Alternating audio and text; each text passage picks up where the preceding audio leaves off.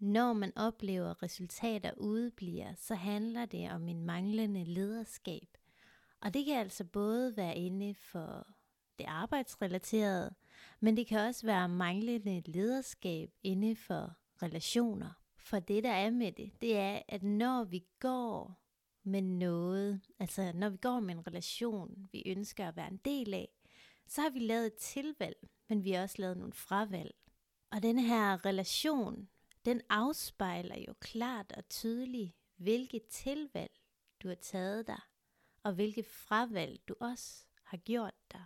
Så dårlige relationer, det er mangel på lederskab. Det er en manglende forståelse af, hvad der egentlig er din stil og smag.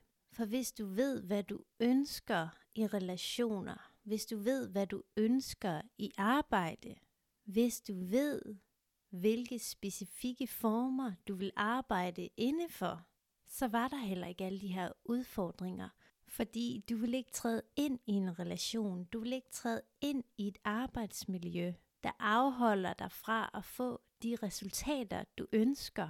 Og det, der også er ret vigtigt her, det er, at rigtig mange de ønsker de her indre mærkbare resultater. Men når de så bevæger sig ud på arbejdsmarkedet, så har man et klart og tydeligt billede af, hvad man gerne vil have. Og så når man indtræder i noget, hvor de her resultater udebliver, altså de her indre mærkbare resultater i form af harmoni, lykke, velvære. Men det handler i bund og grund om energien bag arbejdet, energien bag relationen, fordi energien bag alle dine handlinger, de afgør dine resultater. Så det er jo også interessant det her, fordi at hvis nu du sætter det her studie til siden, arbejdet til siden, altså den her arbejdsgang, du arbejder ud fra, det er jo en ren og skær afspejling af, hvordan du går og har det mentalt, fysisk som psykisk. Og jeg vil selvfølgelig uddybe det for dig nu. Når vi tager valg her i livet, når vi vælger studier, vi vælger uddannelser, vi vælger kæresten, alle de her valg, vi tager, der indgår vi i noget. Og energien bag de her valg, de afgør, hvordan du har det følelsesmæssigt, altså din følelsesmæssige tilstand.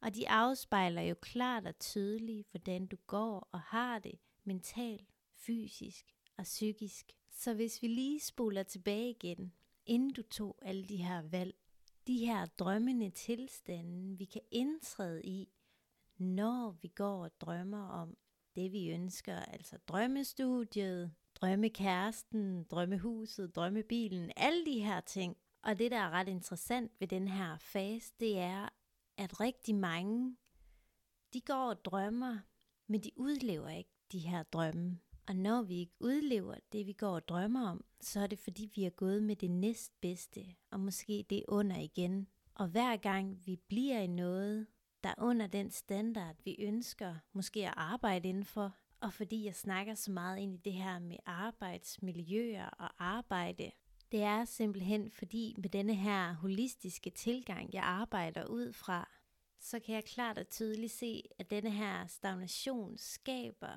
mistrivsel og ubalancer, og det gør altså, at det sætter sig i kroppen som symptomer. Og det gør altså, at stress, angst og uro, det bliver byggefundamentet for rigtig mange. Og vi ved alle sammen, at når vi bygger på uforurenet grund, så vil det styrte sammen på et tidspunkt. Men det, der også er ret interessant her, det er, at man opoffrer sig for noget, der kunne have været anderledes, for resultater, man er medskaber af, kunne have været anderledes, inden alle de her hovedpiner indtrådte. For når jeg ser om og om igen, at man afholder hinanden i de her tilstande, i form af de her arbejdsgange, i form af de her dårlige forhold, vi skulle have trådt ud af for meget lang tid siden, så gør det altså, at vi stagnerer, og når vi stagnerer, så kan vi ikke få andre mærkbare resultater. Altså, vi havner i tilstanden, der tilbage